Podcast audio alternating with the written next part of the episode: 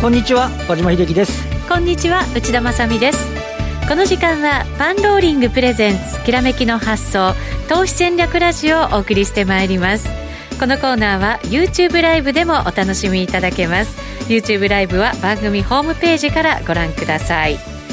えー、さて現在日経平均株価下げ幅400円近く1万9200円台での推移となっています。和島さん。そうですね。あの午前中、まあ、後ほどちょっと細かくお話しますけど午前中は先週のアメリカあ昨日のアメリカのところがね大幅安でしかも原油価格が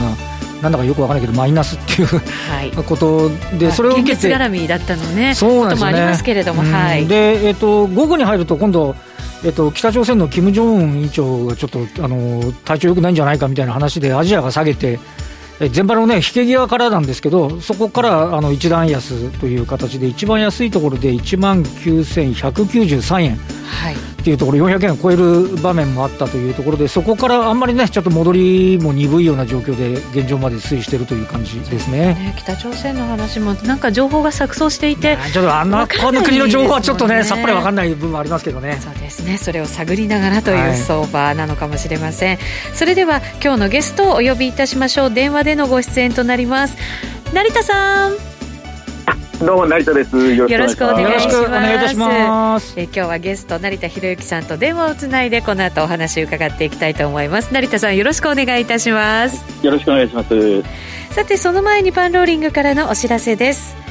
本日夜8時より米国商品情報を活用して待ち伏せする先取り株式投資術の出版を記念いたしまして著者である松本英樹さんと東條舞子さんによる YouTube ライブ放送を配信いたします。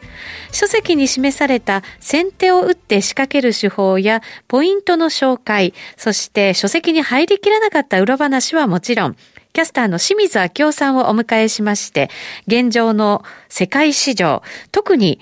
原油市場を専門とする松本さんとともに深く鋭く解説いただきます。本当にタイムリーな話題になりますよね。よねはい、えーどなたでも視聴可能ということでございますので、ぜひご覧になっていただきたいと思います。視聴忘れのないように、パンローリングチャンネルへの登録をぜひお願いいたします。そして5月16日土曜日、本日のゲスト、成田博之さんのラリー・ウィルウィリアムズから学んだトレード術シリーズテクニカル編オンラインセミナーを開催します。昨年5月に開催されたファンダメンタルズ編セミナーも受講者の満足度100%だったということで、石原淳さんなど参加された業界関係者からも大好評だったということです。今回はそのテクニカル、テクニカル編といたしまして、先物市場を主戦とするラリー氏の手法から得た成田さんのオリジナル手法、ケーススタジーを中心に分かりやすく解説していきます。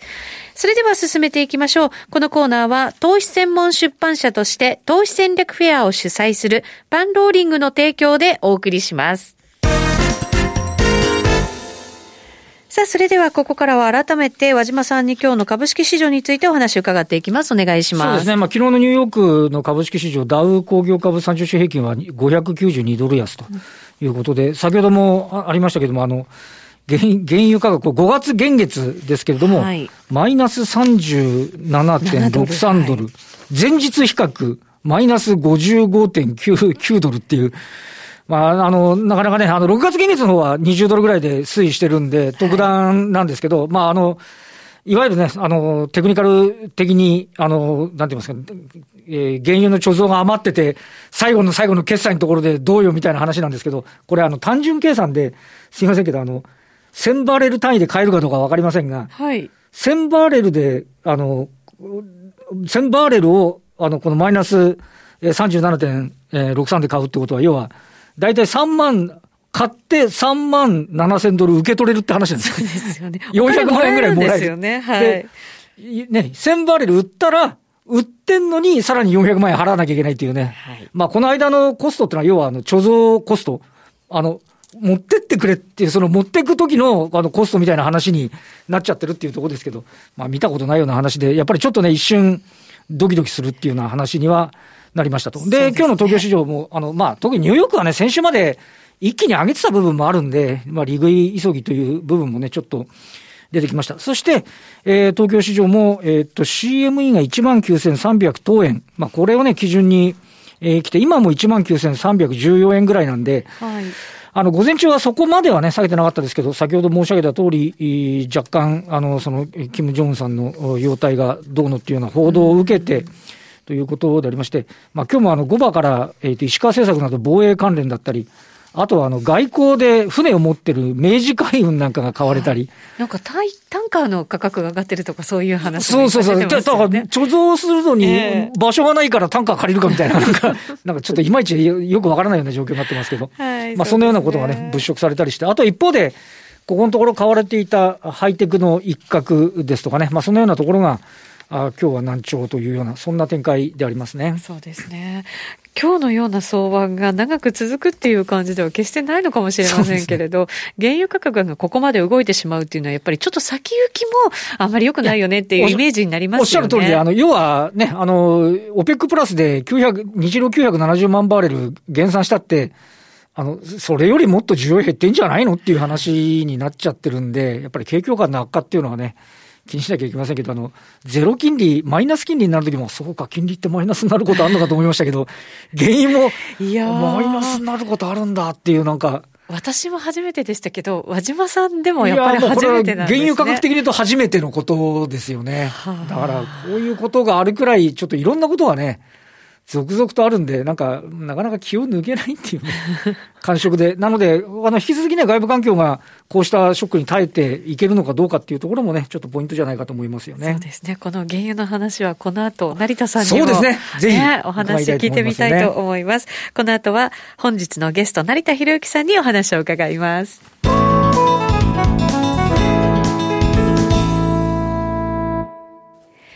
改めて今日のゲスト、成田さんとは電話がつながっています。成田さん。どうも、成田です。お待たせしました。よろしくお願いいたします。よろしくお願いします。雰囲気が違いますよそうですね。見えない分。とそうですね。はい、あの、原油の動きどんなふうに見ましたか？そうですね。まあ、大島さんがおっしゃったように、あの、ベンチマークの先物トレードはもうすでに5月から6月期に変更になっているので、あのまあ、通常の先物取引っていうのは主にその6月限で今やってますから問題はないんですけど5月っていうのはやっぱり現物渡しが起きる、はいえー、商品ですからあの、まあ、あの正直僕もマイナスを切るで値がつくっていうのは初めて知ったっていうのは正直なところですね。成田さんでもそうなんですね。はい、で実際のそのティックの動きを見るとやっぱり空空白なんですよね。であのどっかでつけなきゃならないって決済でボンとマイナスが来てるんで、これはもうやってたら大変だってやつですね。ですよね。はい。やっぱりちょっとその一般投資家さんも気をつけなきゃならないのは、その今、日本の証券会社さんも CFD を提供してますけども、はい、中にはその最初の現月しか CFD 化しないっていう業者さんがあるんですよ。それでもしやってればもうとんでもないことになっちゃうんですね。なるほど、ね、完全に巻き込まれてますもんね。そうですね。はい。で、まあ、あの、やっぱり現物渡しが起こり得る、例えば金融商品だと、あの、代表的なのはアメリカの、えー、国債ですよね。はい。あれも現物渡しが起きるんですよ。先金じゃないんですね。あれ、先金決済じゃないんで。ああ、確かに。はい。まあ、僕は、あの、外部の取引しかほとんどやってない人間なんであれですけど、やはりブローカーさんが気をつけて、必ず、現月交代の間近になると連絡していますけどね。まあ、もしくはあのオンラインのプラットフォームのノーティスって形で出てくるので、うん、ただあの、やっぱりあの海外の口座で気をつけなきゃならないのは、やっぱりお客さんの責任でもあるんで、必ず知れませんでしたは通らないっていうのがありますから。そうですね。なんか今回の件で思ったのは、あくまでもやっぱり短期的にトレードするというものと、長くできるものとって、やっぱりちょっと違いがあるんだなっていうのは、なんか、そうですね。まあ成田さんおっしゃったようっかり引っかかっちゃったらえらいことになるって話なんですよね。過去に商品先物のあの世界で日本でも現物やっぱり引き取ったりとかってケースはよくあったみたいですけども、まあ、あの今回の件は先ほど和島さんが言ったように、まあ、あの貯蔵場所の問題、オーバーサプライでもそれは問題になっていたんですけど、最終的にやるのはやっぱり単価に積んじゃうっていうパターンなんですよね。そうすると単価を持っているところがどこにその船あってどこまで移送するっていう話で大体相場が決まっていくんですけども今回それがもう完全にあの業者間であの話が全然通ってなかった雰囲気ありますよね。で4月の週末の19日かな、シンガポールのその石油関連の精錬なんかやってるヒンノイっていう向こうの証券口座と HLT ってのがあるんですけど、ここが、はい、えー、先物の損失800新、800 million だから日本円でいうと約600億円ぐらいですかね。はい。えー、損失を隠してたっていうのがあってですね。で、それがシンガポールの友人からあの早速来て、これはきな臭いぞって言われてたんですよ、週末から。あで、言ったら、蓋開けたら、あれマイナスになってるあの、それに絡んだ何か商いみたいなものも影響したんですかね？そうですね、あのあれ、タンカードを精錬してる会社がなんでこんな隠してんだっていうことと、そもそもあいつらは、あれ、ロングじゃないよねっていう話だったんですけど、うん。うん？って言って、まあ、そもそも会計をこれは確かにごまかしてて、この累積された損失がどうも600億円あるらしいんですけども、やっぱり家族経営の会社なんで、あの大手の監査法人が入ってても、やっぱりこうすり抜けちゃってますよね。よくあるんですよ、こういうのって、相談者で。興味深いお話ですね。それは全然耳にしてなかった情報。はい。成田さんありがとうございます。この方知らないと思いますけど。はい。それが週末に来てて、ちょっとおかしいなと思ってたら、こういうのがボンと来たって感じですね。途端にという感じなんですね。はい。で、やっぱり先ほどちょっと和島さんが触れたように、タンカーっていうことで、そのタンカー保有してる会社の株が上がってるっていうのは、昨日やっぱり出てましたね、アメリカでも。アメリカでもそうだったんですね。そうなんですよね。なるほど。なるほど。まあ、これ、落ち着くんですかね、どうなんでしょうね？もう先物取引自体はもうベンチマークが6月に移行してるんで、何ら問題ないということと、はい、決済価格だけですから、現物の受け渡しをする人にとっては大変ですけども、はい、それとほとんどがそのあの生産とか精錬とか、そういう関係者しかやらないので、まあ、やっぱりあの彼らの動きは、言い方を変えれば彼らの動きはやっぱり無視できないということですよね、あの賞金の関係では。そうですね、それが今回のように、他の金融マーケットにも影響してしまうこともあるっていうことですもんね。えー、さて、えー、商品相場にはラリーも非常に詳しいとは思うんですが、なんか最近、YouTube に情報アップされたとかっていう話を聞いたんですけど。そうなんですよ、もう毎週末、翻訳して、あの文字幕、あの字幕つけるだけも大変なのに、えー、無料でいろんなところにその講演して、まあ、要はどあの動画ですけども、はい、配信してまして、その中でちょっと面白かったのがあったので、今回ちょっと用意させていただいて、はい。まあ、あの資料の1ページにあります、アメリカの情報配信しているストックチャートって会社があって、もう昔からそのチャートをプリントで売ってたような時代からある会社なんですけども、まあ、そことラリーがあの付き合いも長いということで、よく頼まれて講演とかはしてるのは知ってたんですけども、そこであの4月の13日に、えー、講演して、で、YouTube のチャンネルで載ってますので、無料でも見れる、はい、っていうことと、あと、セッティングをちょっといじるとですね、あの、自動翻訳なんですけど、日本語訳も出てくるんですよ。へすごい。ただ自動なんで、あの、なんかあの、完全に正しいにはなってないですなんとなくわかるみたいな。はい。はい。まあ、その中でちょっとあの話してて、あえてこう無料で出している理由があってですね、それはあの資料の2ページを見ていただくと、まああのまあ、誰もが思うのは、下げて戻して、まあ、和島さんもさっき言われたように、アメリカ株もそこそこ戻したと。はいまあ、気になるのは、じゃあ、今どうなってて、この次どうなるのかっていう話なんですけども、これ誰もが気になる話なんですけど、まあ、あの今回の下げの相場を見ると、資料3ページ、スライドの3ページの S&P のこの指数だけ見ると、えー、9月2月19日の高値と3月23日の安値、これ35%ぐらい下げちゃってるんですよね。きつかったですよね。はい、これは確かに1か月弱ぐらいでこれですから、相当きつい下げですよね、これって。で、一般的にはその、えー、短期間の間で20%以上を超える下げを見ると、もうベアマーケット入りっていう、はい、まあ、それが正しい定義かどうかは分からないですけども、よく言われる話があるんですけども、まあ、それで見れば、完全にアメリカのこの株価指数っていうのは、まあ、株式市場とのベアマーケット入ってるんですけれども、うん、不思議なのは、この4月に入ってから、どうも流れがこう変わってきて、で、それがあの、今回の彼が配信している動画の中でも説明されている、えー、スクリーンショットの、えー、4ページですね。はい。パンダミックカーブっていう、ちょっと S 字カーブですね、要はね。うん、えー、まあ、統計的に見るとよくあるそのカーブなんですけど、今回もあの、日本でもあの対策委員会の中で北海道大学の教授の西浦先生かな、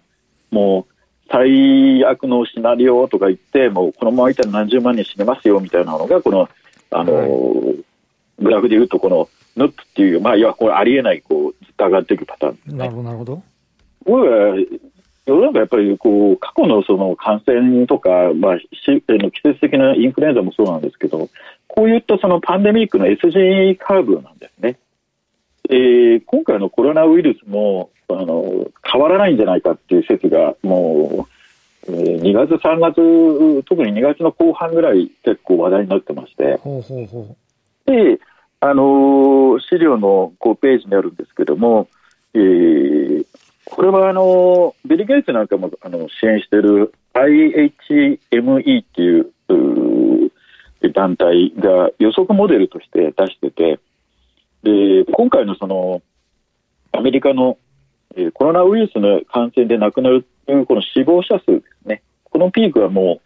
う、えー、4月の16日に来るっていう予測がもう出てるんですね。えー、4月3日付で16日の予測ってことですよね。はい、で実際、はい、実はこの、実はこれが公表されているのはもう昔から公表されてて、で、もう話題になったのがちょうど3月の頭ぐらいですね。でやっぱりあの感染関係の、え資料っていうのは、あの金融に関わらず出てくるので、その中では結構語られてて、日本では、まあ、メディアでは感染者数をすごく話題にしますけど、はい、アメリカなんかで見ると、この死亡者数なんですよね。なるほど、なるほど。これのピークを打っででそこがもう止まるっていうことは重症者数がもうこれ以上増えてないということですね。で同時に感染者数も当然下がってきてるはずなんですよ。なるほどでこれっていうのは別にコロナに限ったことじゃないんですけども、でこの話題が4月のあの頭になって、市場関係者の中でも一般化されて、よく話題になってたと。で、先ほどのあの S&P のチャートに戻ると、えー、クリーンの3ページですね、を見ていただくと、3月23日に安値つけて、でその反動は確かに3月の後半にあったんですけども、4月からの動きっていうのは、どうもこれが話題になってから上がっていったので、えー、スクリーンの資料の、うん、6ページですかね。はい、これ見てみると、やっぱり4月の3日、4日ぐらいにですね、あ 3, 3日、6日ですかね、に、やっぱりまだつけてバンとこう上がるんですよ。で、どうもやっぱり、これの情報が、あの、金融市場にもすごく流れたみたいで、で、こう上がってってると。で、安値から見ると、先ほど上から下がって2割でベアマーケットっていう話ですけど、下から見るともう2割以上上がってるんで、ある意味ブルーマーケットみたいな感じにもなってますよね。本当にそうなんですよね。だからそのひっくり返して考えれば、もうリセッション終わったんですかみたいななっちゃったんですよね。で、今回、その、ラリーが何を言いたかったかというと、じゃあ20%以上の下げのあったベアマーケットの時に、ピークとボトムとの値幅を50%超えたら、その後に、あの大底をもう一度試してるか、もしくはその割ってることがあるのかってことを検証した結果が、まあ、文章ですけども、スクリーンの7ページにあるんですけど、過去20回の例を見ると、20回とも大底を割ってないんですね。でその大底っていうのは今の S&P でいうと3月23日の安値なんですよ。で今回ラリーが言いたかったのはもうあの安値は絶対割らないっていうのを宣言してるんです、あえて。でそれを YouTube の無料で言ったもんですからコメント欄の英語を見てるですね、半分ぐらいはひどいなと。叩かれちゃってるんですね。はい。はい、これをあえて望んでやってるんですよね。80年代にそのラジオとかテレビでその講演した時も結構叩かれた時期があったらしくて。ラリオですか？そうなんです。そこから実はその、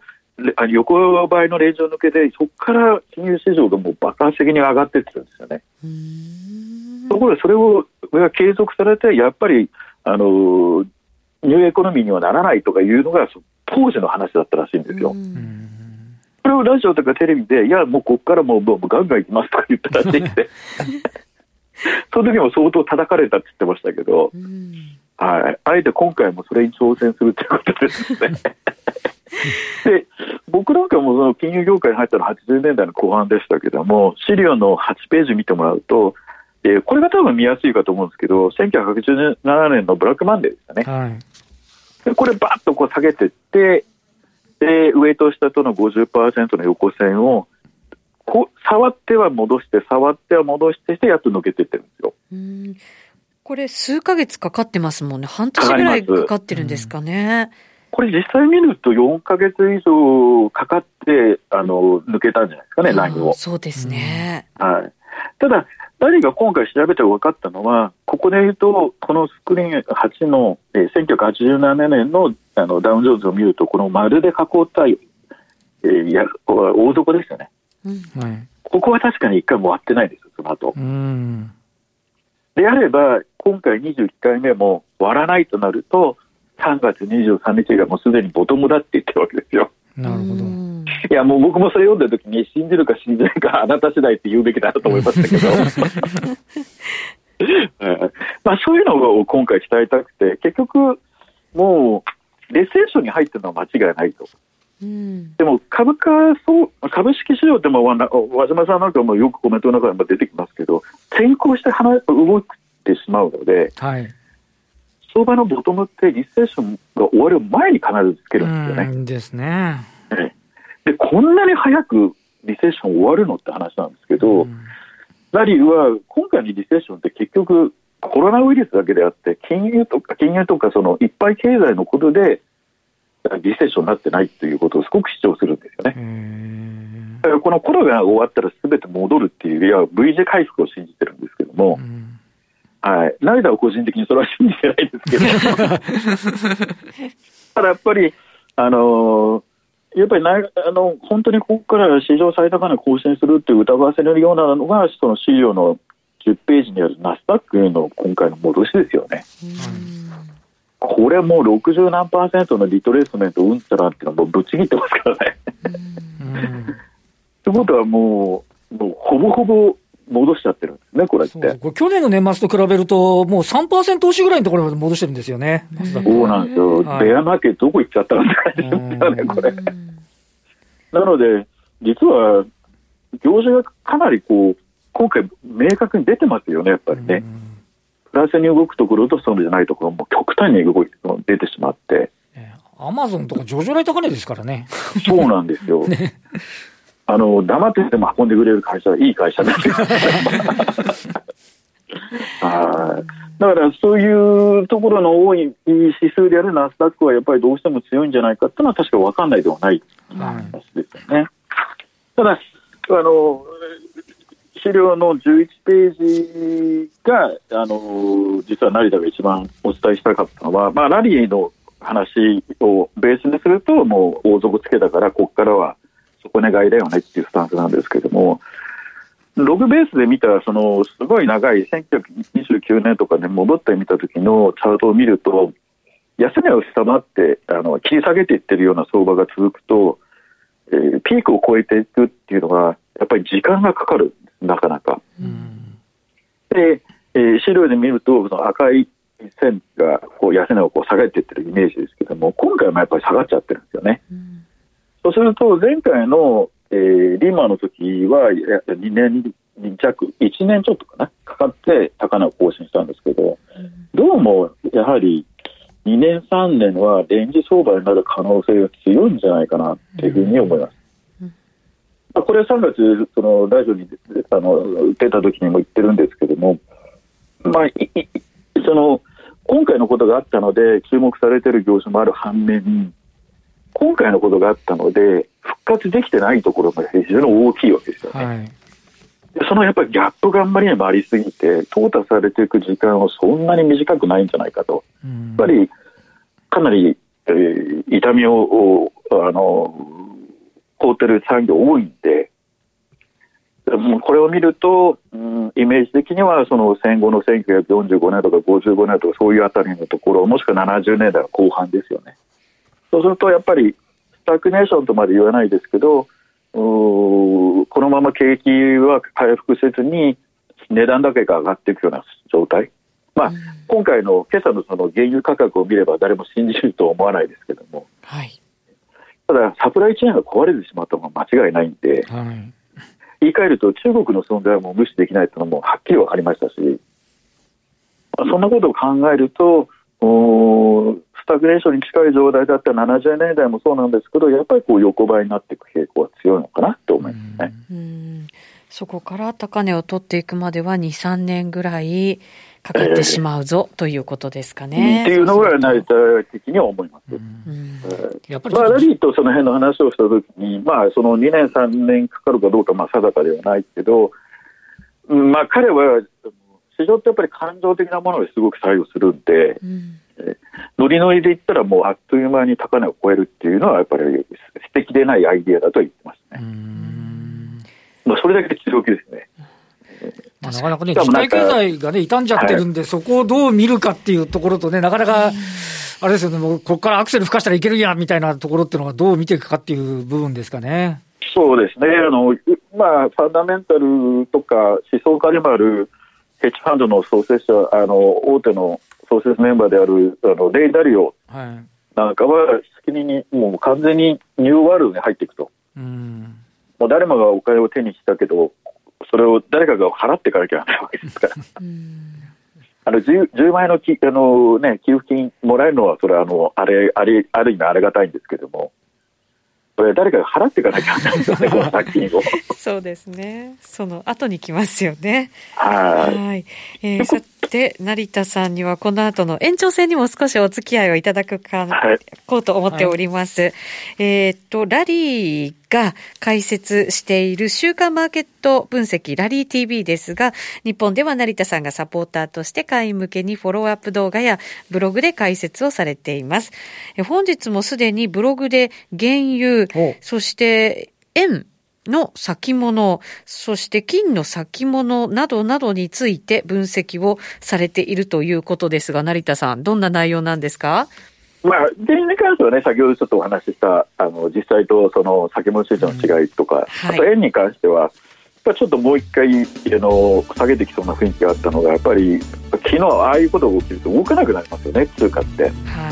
はいそうですね、はい、えー、その成田さんがオンラインセミナー5月16日土曜日に開催されるということです。今回はテクニカルが中心ということになります。ぜひ多くの方にご覧いただきたいなと思います、